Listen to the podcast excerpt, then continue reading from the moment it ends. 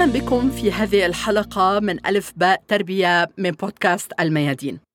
ضيفتنا اليوم سما العزاوي وهي عراقية مقيمة في الولايات المتحدة الأمريكية. سما باحثة في مجال التربية الإيجابية وسنتحدث معها اليوم عن ردات فعل الأهل على غضب أطفالهم وكيف يمكن للأهل تصحيح المواقف الخاطئة التي قد تنجم عن هذا الغضب. سما العزاوي هي في الأصل مهندسة شبكات كمبيوتر عراقية مقيمة في الولايات المتحدة الأمريكية وهي أم لطفلتين. إضافة إلى ذلك سما باحثة في مجال التربية الإيجابية الحديثة والطرق التربوية للتعامل مع الأطفال وبناء علاقة سليمة معهم. أنشأت سما منصة Motherhood Club. لمشاركة معلوماتها عن التربية مع العديد من الأمهات ولا سيما أنها سمعت نصائح خاطئة حول التربية. منصتها تحاول نشر الوعي والتثقيف حول عالم الطفولة وفهم طريقة تفكير الأطفال وتعاملهم مع الآخرين. وهي تسعى لتحويل منصتها هذه إلى مصدر تعليم وتثقيف للأمهات العربيات بالذات. أهلا وسهلا بك سيدة سما. أهلا وسهلا بحضرتك أهلا وسهلا بكم. مدام سما لنبدأ بداية من انزعاج الأطفال. لماذا ينزعج الأطفال وتصيبهم نوبات غضب وهي تكون محرجة للأهل في بعض الأحيان؟ نعم آه الأطفال بعمر دون السنتين آه من الطبيعي جدا أنه تكون حصلتهم اللغوية جدا آه ضعيفة. ولذلك طريقتهم الطبيعية بالتعبير آه هي الغضب الصراخ آه الضرب آه في بعض الأحيان رمي الأشياء. فهي هذه الطريقة الطبيعية للتعبير عندهم حتى بعد عمر السنتين آه، يبقون هم بعدهم غير قادرين على تنظيم عواطفهم. آه، قدرتهم على التعبير تبقى ضعيفة. ولذلك من من مسؤولياتنا كأهل نحاول نحتوي الموقف ونحاول نوضح للطفل الطريقة الصحيحة للتعبير عن المشاعر أو عن الغضب أو عن استيائهم للموقف اللي صار. آه، فهو طبيعي الطفل آه، أول ما يجي للدنيا يعبر آه، بهذه الطريقة لأنه هذه الطريقة الوحيدة اللي قادر أنه يعبر بها طيب كيف يتعامل الأهل مع نوبات غضب الأطفال؟ يعني ذكرتي ضرورة أن نحتويهم وأن نبين لهم, لهم الطريقة المناسبة للتعامل مع هذه المشاعر ويعني تنظيمها إذا جاز التعبير وبالتالي إعداد للتعامل مع الغضب فيما بعد هل هناك طريقة واحدة أو حسب العمر يعني دون السنتين غير طريقة عن ما بعد السنتين؟ هي كلها نفس الطريقة هي كلها احتوائهم هي كلها تقبلهم آه، شرح المشاعر شرح طريقة التعامل ولكن آه، نزيد التفاصيل أكيد أكثر كل ما يكون عمر الطفل أكبر كل ما قادر على استيعاب المعلومة أكثر. وأهم شغلة وأكثر شغلة هي راح آه، الطفل يتبعها هي أنه يشوفنا إحنا كأهل قادرين ومتمكنين من عواطفنا وطريقة تعاملنا مع العواطف سواء مع الفرح سواء مع الغضب مع الاستياء والإحباط. لما هو يشوفنا إحنا قادرين على احتواء عواطفنا هو بالتدريج راح يصير مثلنا لأنه الطفل الأطفال هم يرونا أكثر يعني يشوفونا أكثر مما يسمعونا ولذلك صحيح. كل ما إحنا كنا قادرين على تنظيم عواطفنا على احتواء عواطفنا التعبير عنها بالطريقة الصحيحة الطفل راح يكون قادر آه، بطريقة أكثر أنه يعبر عن نفسه بالطريقة الصحيحة. ولكن سما يحدث أن يغضب يغضب بعض الأهالي حين يغضب أطفالهم وقد يلجأ بعضهم إلى تعنيف لفظي أو نفسي أو حتى جسدي. ثم يعني حين يهدؤون يرون أن الموقف لم لم يكن يتطلب كل هذا. كيف يمكن لهؤلاء الأهل الذين يغضبون ردا على غضب أطفالهم أن يصححوا هذه المواقف مع أطفالهم؟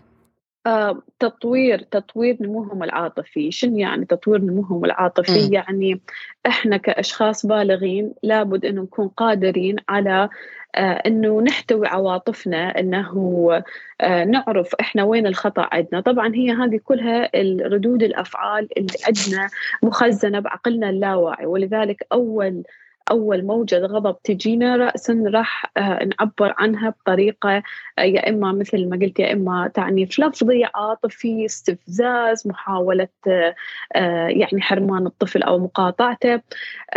ولكن لابد إحنا كأهل أنه نكون قادرين على أن نطور من نمونا العاطفي بحيث نكون أكثر قدرة على استيعاب عواطفنا. بكل تأكيد إحنا ما راح نكون بكل المواقف مسيطرين ولكن نكون أكثر سيطرة على نفسنا وعلى انفعالاتنا.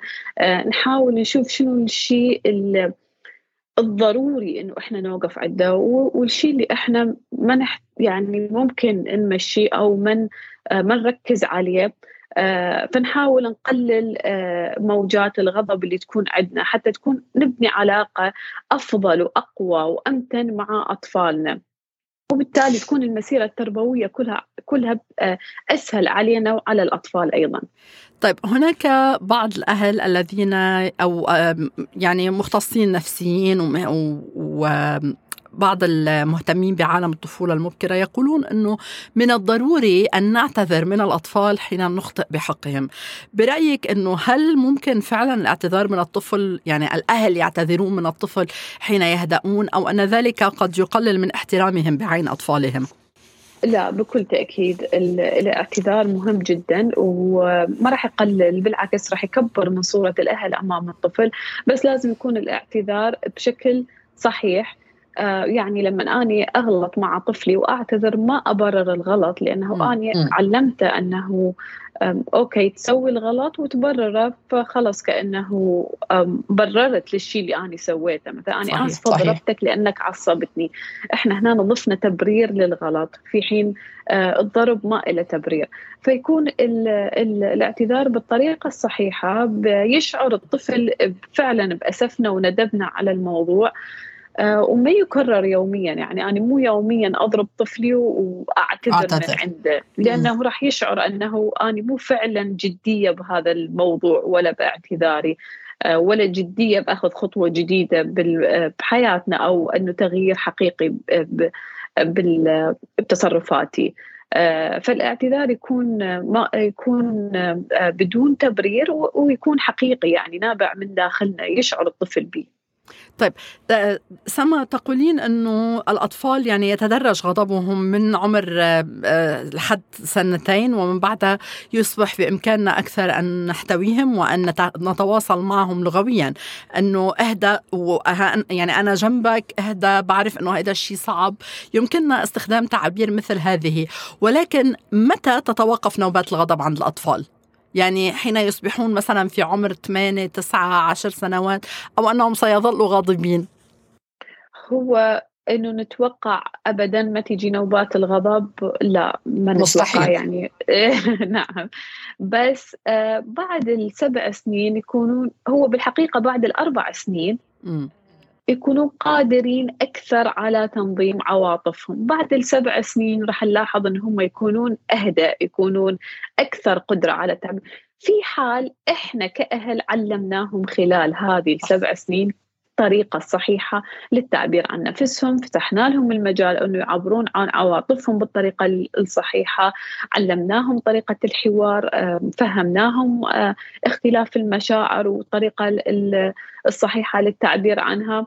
فهي بالعادة إذا إحنا سوينا كل هذه الأشياء بعد السبع سنين راح نلاحظ أن الطفل صار أهدأ آه، صار أكثر قدرة على تنظيم عواطفه صار أكثر قدرة على التعبير عن نفسه. حصيلته اللغوية صارت جيدة.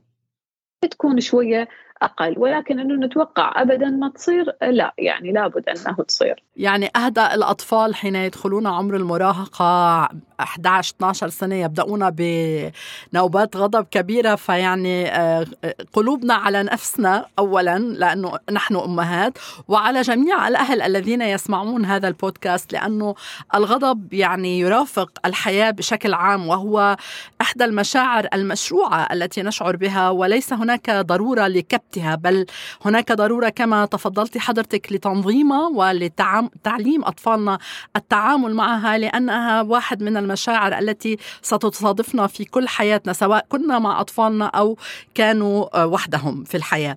ولكن يعني يقول البعض أن على الطفل معرفة الحدود واحترامها منذ الصغر وإلا حين يكبر سيصبح يعني غضبه متفلت ولا حدود للغضب أو للرغبات، هل تؤيدين هذه الفكرة؟ بكل تأكيد ولكن لابد أنه نراعي عمر الطفل. يعني ما ما أجي على طفل عمره سنة ونص آخذ الموضوع بشكل جدي إنه مثلا يضربني. يعني. الأهل يأخذون المواضيع بشكل شخصي. يتوقعون إذا الطفل بعمر السنة ونص سنتين سنتين ونص ضربها فراح تتوقع إنه هو راح يستمر بهذا السلوك. بالحقيقة هو الطفل بهذا العمر ما يعرف يعبر عن نفسه. صحيح. إحنا من واجبنا انه نعلم الطريقة الصحيحة بالتعامل كل هدوء بدون بدون غضب وبدون بدون صراخ لأنه الطفل إذا حس إنه إحنا آه، بدنا نستفز نستفز لما يضربنا أو لما يرمي الأشياء. راح يستمر بهذا الفعل حتى يجذب انتباهنا. الأطفال ما يفرقون بين بين جذب الانتباه بالطريقة السلبية أو بالطريقة الإيجابية. هو دا يشوف أنه أهله دا يجذب انتباههم لهذا التصرف ولذلك حيستمر فيه في حين إنه إحنا بكل هدوء علمناه الطريقة الصحيحة وطبعا لا يتوقع الأهل إنه نعلم الطريقة الصحيحه مرة أو مرتين أو ثلاثة فخلص الطفل راح يتبنى التصرف وراح يعرف التصرف الصحيح. هو بالنتيجة طفل ومتوقع منه هذه آه، تكرار هذه الأفعال حتى لو إحنا قلنا له. فاكيد لابد من وضع الحدود لابد من الأطفال يعرفون الحدود والقوانين الموجودة داخل منزلنا الشيء اللي إحنا نقبل به والشيء اللي إحنا ما نقبل به ولكن مع مراعاة عمر الطفل ما نأخذ الأشياء أكبر من حجمها. الأطفال صغار جدا وما نتوقع أنه أي سلوك راح يسويه الطفل خطأ راح يستمر وياه طول الحياة. لا اللي علينا إنه إحنا نوضح الحدود دائما. آه نمنعها بشكل بشكل آه بشكل واضح يكون للطفل. وشيء مهم إنه ما أخلي حدود للطفل. اني نفسي ما متبعتها. يعني ما أقول للطفل ممنوع تضرب وأني أضرب. ما أقول للطفل ممنوع تأكل هذا الأكل وأني آكل قدامه هذا الأكل. فدائما لازم نراعي أنه القواعد والحدود تمشي علينا كلنا كعائلة حتى الطفل آه، يعرف أنه هذا الشيء ممنوع عندنا ومو يطبق فقط عليه لأنه هو طفل. طيب سما يعني آه، بحكم خبرتك وبحكم الاستشارات التي تقدمينها للأمهات والآباء آه، كما في منصتك Motherhood Club يعني لا شك واجهتي العديد من السيناريوهات. سأطرح معك سيناريو من السيناريوهات التي قد تحصل مع طفل عمره سبع سنوات مثلا. هذا الطفل دعته أمه للدراسة وهو كان يلعب ولم يرد أن يدرس. ف طريقة تعبيره عن الغض... عن غضبه كانت إنه ما بدي مش جاي على بالي كثير صعب بدي ألعب جوعان عطشان. وصممت الأم على إنه يجب أن ندرس يجب أن ندرس. ففي النهاية آه، وصلت الأمور إلى حد إنه قام بضرب أمه. في مثل هذا الوضع كيف يتم التصرف؟ هل نتصرف استباقيا ونوقف الدرس مثلا قبل أن تتطور الأمور إلى هذا الحد أو أنه يعني نتعامل معه بعد فعل الضرب؟ يعني هنا هناك نوعين من الحدود أليس كذلك؟ بالضبط أول شغلة مهمة طبعا إحنا عندنا بالوطن العربي موضوع الدراسة آه، جدا مقدس. شاغل بال الأمهات مضبوط الغلط اللي دا يصير إنه بناء العلاقة ما بين الطفل والدراسة ده تكون بناء علاقة خاطئة بسبب ضغط الأهل على الطفل بسبب يمكن المدارس ما تقوم بكل واجبها أو بسبب المجتمع إنه نريد ابننا يكون آه، متفوق.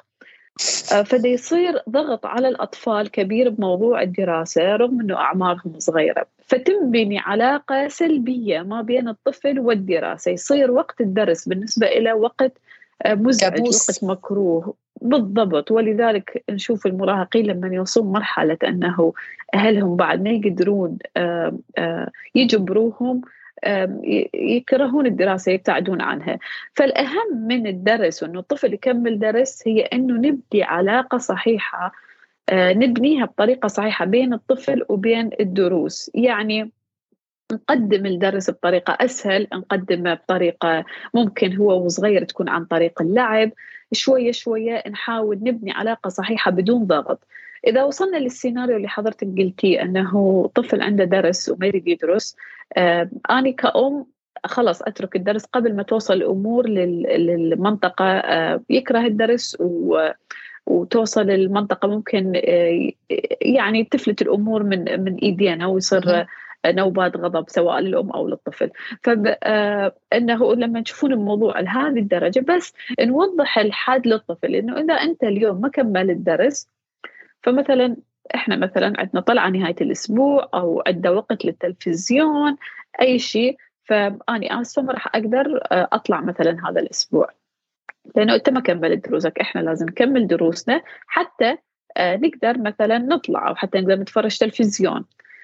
إذا وصلت مرحلة أنه الطفل ضرب الأم وهو بعمر السبع سنين وهذا تصرف غير صحيح بس أرجع وأقول أنه الأطفال ممكن تطلع منهم تصرفات غير صحيحة. يعني إحنا كبار ونغلط فما بالك طفل. فلما يصير هذا التصرف أولا أوقف التصرف أقول للطفل هذا تصرف خطأ أنا ما أسمح به وما أتناقش ويا الطفل بطريقة عقلانية بذاك الوقت. ولا أبدي ألومه ولا أبدي أذكر كل سلبياته. لهنا أنا وأخلص الموضوع. لما نهدأ أني والطفل يقدر أقدر أتواصل ويا عقله بطريقة منطقية بعد موجة الغضب راح أفهم أنه هذا الشيء خطأ وأنا ما أسمح به وممنوع أنه نسوي هذا التصرف مرة ثانية. وممكن نحط عاقبة للموضوع أنه إذا مرة ثانية تكرر الموضوع ومديت إيدك راح يكون لك هذه العاقبة مثلا. نرجع ونقول مثلا ما نطلع عطلة نهاية الأسبوع أو ما تتفرج تلفزيون أو مثلا وقت الألعاب الإلكترونية راح أوقفه هذا الأسبوع. يعني نحط له عاقبة للموضوع. بس موضوع الدراسة دائما أقول الأهم أنه نبني علاقة صحيحة بين الطفل والدراسة ونتركه هو يكون مسؤول عن دراسته و يتحمل مسؤولية قراراته. يعني هو لما ما راح يدرس راح يروح للمدرسة واجبه ما كامل فممكن الأستاذ يحط له درجة ضعيفة ممكن ينحط بموقف محله قدام أصدقائه وبهذه الطريقة هو راح يشوف مسؤولية راح يشوف سوري نتائج الفعل اللي اللي سواه أو القرار اللي سواه أنه هو أخذ درجة ضعيفة. لما يكون هو مسؤول عن نفسه راح يكون راح يتحمل هاي المسؤولية بنفسه. ما راح ما راح ينتظر أمه تقول له يلا تعال ادرس يلا تعال سوي ويصير وقت الدرس كأنه هو دا يسوي بس حتى يخلص من آه مثل ما نقول إحنا نق نقي الأم يعني. يعني لا شك أنه هناك تحديات في كل البيوت حول العالم ليس فقط البيوت العربية وبالذات بعد سنتين من التعلم عبر الإنترنت أو التعلم عن بعد بسبب جائحة كورونا التي فرضت أجندتها على العالم. وبالتالي يمكن لهذه الحوادث أن تكون أكثر من مثلا مع أطفال أو إخوة قبل كانوا كانت الأمور معهم أكثر هدوءا لأنه كانوا يذهبون إلى المدرسة وتعلموا النظام بطريقة مختلفة. عن الجيل الذي يعني تأثر كثيرا بمرحلة كورونا. ومن هنا أهمية ما تفضلت به حضرتك عن ضرورة إفهام الأطفال عواقب أفعالهم قبل أن يصلوا إلى نقطة اللا عوده أو نقطة الصدام التي تحتم يعني اختلاف بين طريقتي الأم والطفل في التعبير. فبالتالي يعني ما تفضلت به قيم جدا وأعتقد الكثير من الأهل سيكون يعني مفيد لهم. في مراقبة تصرفاتهم وردات أفعالهم. آه، سيدة سما العزاوي للأسف يعني الوقت دائما قليل مع المختصين والمهنيين مثل حضرتك. آه، شكرا جزيلا لك على يعني آه، مشاركتك في بودكاست ألف باء تربية. وإذا كان من كلمة أخيرة تودين أن توجهيها إلى المستمعين والمتابعين. تفضلي. آه شكرا أول شيء لحضرتك ست ملاك. ثانيا آه واحدة من الأشياء اللي أحب دائما الأهل آه يسمعوها إنه استمتعوا بهاي الرحلة. رحلة ال ال الأمومة وإنه تكونين أم أو أب. آه، رحلة ممتعة إذا عشناها بالطريقة الصحيحة. آه، خلوا أطفالكم يعيشون بطفولتهم بالطريقة الصحيحة. أبعدوهم عن الأجهزة احتووهم قضوا وقت وياهم بالسنوات الأولى من عمرهم. مش قد ما أنتم تقدرون.